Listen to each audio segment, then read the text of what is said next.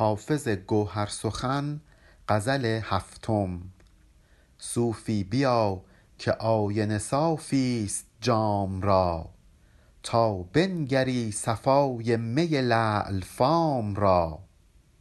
راز درون پرده ز رندان مست پرس کاین حال نیست زاهد عالی مقام را. عنقا شکار کس نشود دام بازچین کآنجا همیشه باد به دست است دام را.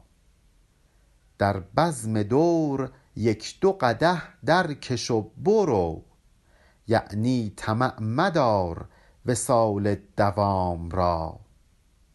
ای دل شباب رفت و نچیدی گلی ز عیش پیرانه سر مکن هنری ننگ و نام را.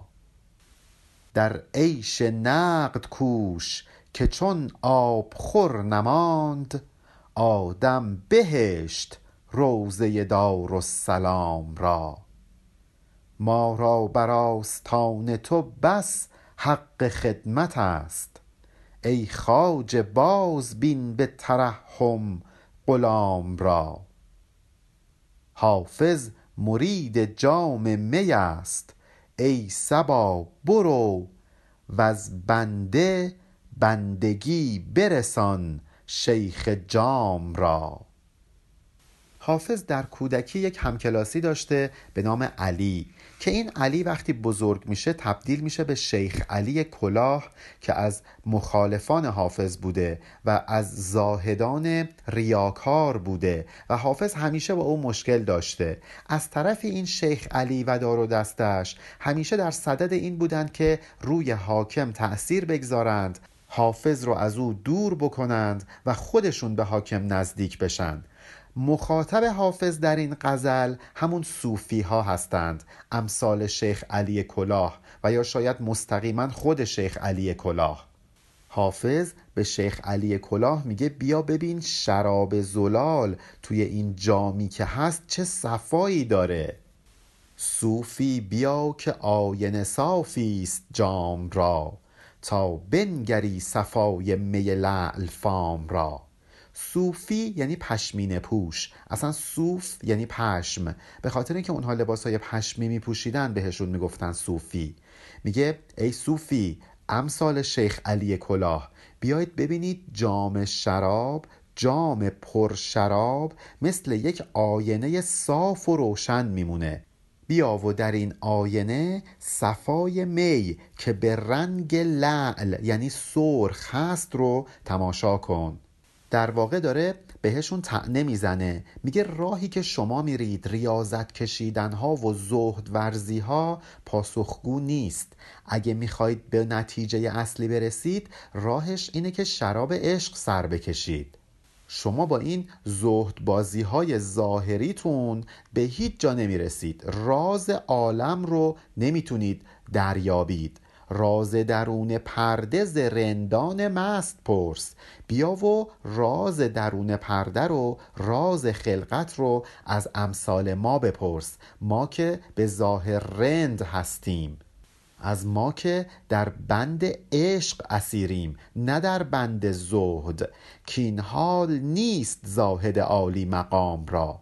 زاهد عالی مقام با کارهایی که می‌کنه و مدارجی که کسب می‌کنه نهایتا نمی‌تونه به راز درون پرده دست پیدا کنه.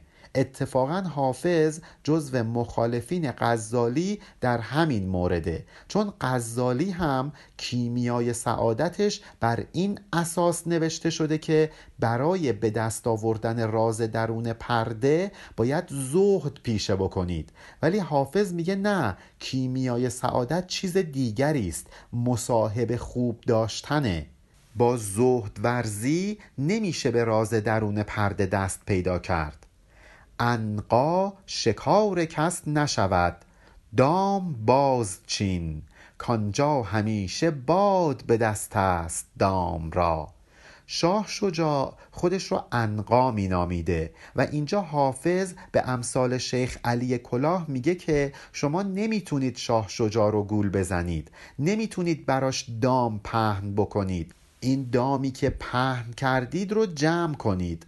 دام بازچین یعنی دامتون رو جمع کنید. کانجا همیشه باد به دست است دام را. اگه برای شاه شجاع بخواید دام پهن بکنید تنها چیزی که توی اون دام میفته باده. یعنی دام شما همیشه خالی خواهد بود. شاه شجاع که مثل انقا میمونه در دام شما نمیفته سعی نکنید که اونو گول بزنید. البته ما می‌دونیم که بعدا شاه شجاع در این دام افتاد و حافظ رو دور کرد و به یزد تبعید کرد و شیخ علی کلاه رو جانشین حافظ کرد در دربار. در بزم دور یک دو قده در کش و برو یعنی طمع مدار وسال دوام را. ما در بزم دور هستیم. یعنی یک دو روزی توی مهمونی این دنیا حضور داریم. میگه توی این چند روزی که توی دنیا هستی توی این مهمانی حضور داری تا اونجا که می‌تونی یه لذتی ببر. یکی دو قده درکش. چون نهایتا باید بری. و انتظار نداشته باش که خوشی های این بزم دور دوام داشته باشه. وسالی که توی این دنیا ما بهش نائل میشیم موقتیه. هیچ لذتی در این دنیا دائمی نیست و اتفاقا هیچ لذتی در این دنیا مطلق نیست. همه لذاتی که توی این دنیا هست با یه سری سختی ها همراهه. ولی یه عالمی هست که لذاتش بدون سختی نصیب ما میشه. وسال دوام مال اون عالمه. حافظ میگه توی این بزم دور انتظار وسال مداوم نداشته باش. شاید حافظ داره خودش رو مورد خطاب قرار میده. میگه ما چند روزی در کنار شاه شجاع خوشیم. بذار لذتمون رو ببریم چون احتمالا دوامی نخواهد داشت این شرایط. ای دل شباب رفت و نچیدی گلیز عیش. پیرانه سر بکن هنری ننگ و نام را.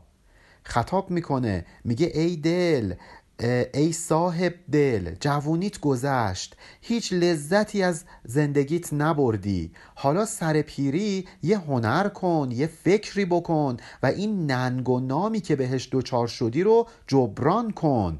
در عیش نقد کوش که چون آب خور نماند آدم بهشت روزه دار و سلام را. حالا می‌خوای جوون باش می‌خوای پیر. بیا و در عیش نقد کوش. از اون لحظاتی که داری تو زندگیت لذت ببر. یهو یه لحظه می‌رسه که دیگه آبخوری برات باقی نمیمونه. یعنی رزق و روزی برات باقی نمیمونه. وقتی برای آدم در بهشت روزی باقی نموند مجبور شد که بهشت رو رها بکنه. میگه آدم بهشت یعنی آدم رها کرد روزه دار و سلام را باغ بهشت را. منظور حافظ اینه که از زندگیت استفاده بکن چشم به هم بزنی می‌بینی که دیگه عمرت تموم شده. آبخوری برات نمونده. مجبوری که دنیا رو ترک بکنی و بری. همونطور که آدم مجبور شد بهشت رو ترک بکنه و بره. در بیشتر نسخ موجود نوشته پیران سر مکن هنری. ولی ما چون داریم بر اساس دیوان علامه محمد قزوینی و دکتر قاسم قنی حافظ رو می‌خونیم میگیم پیران سر بکن هنری. اتفاقا معنیش اینجوری منطقی تر هم هست.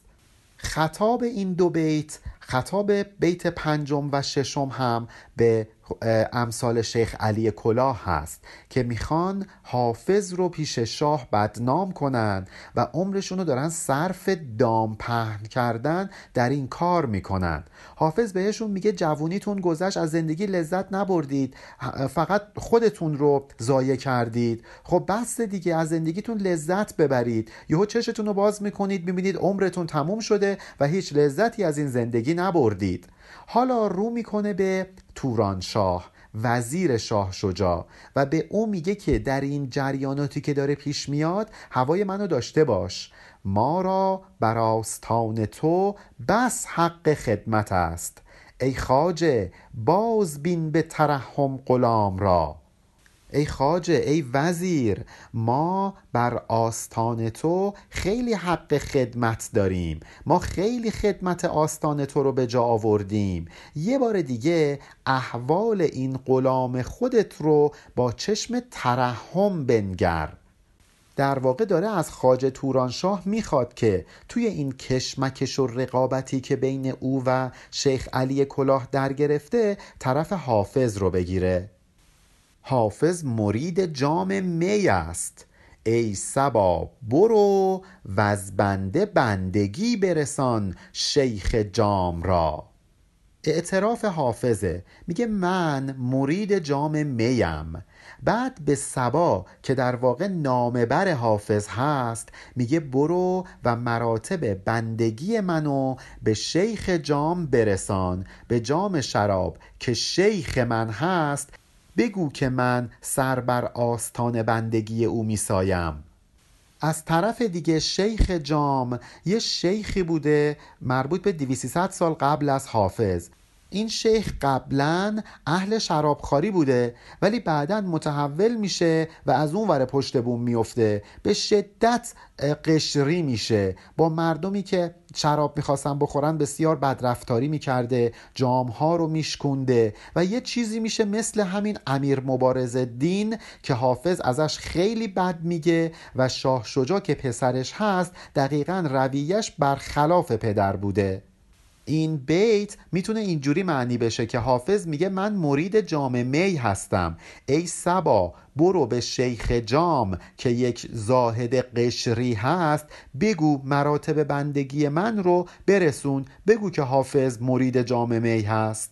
شیخ جام درسته که مال 200 سال قبل از حافظ بوده ولی آدمایی مثل او دورور حافظ کم نبودن از جمله همین شیخ علی کلاه که حافظ داره اینجا در واقع به او میگه. میگه آقای شیخ علی کلاه من بیم و ترسی از تو ندارم. من مرید جام میم. برو هر کاری می‌خوای بکنی بکن. وزن این غزل هم هست مفعول و فاعلاتون مفاعیل و فاعلون علی ارفانیان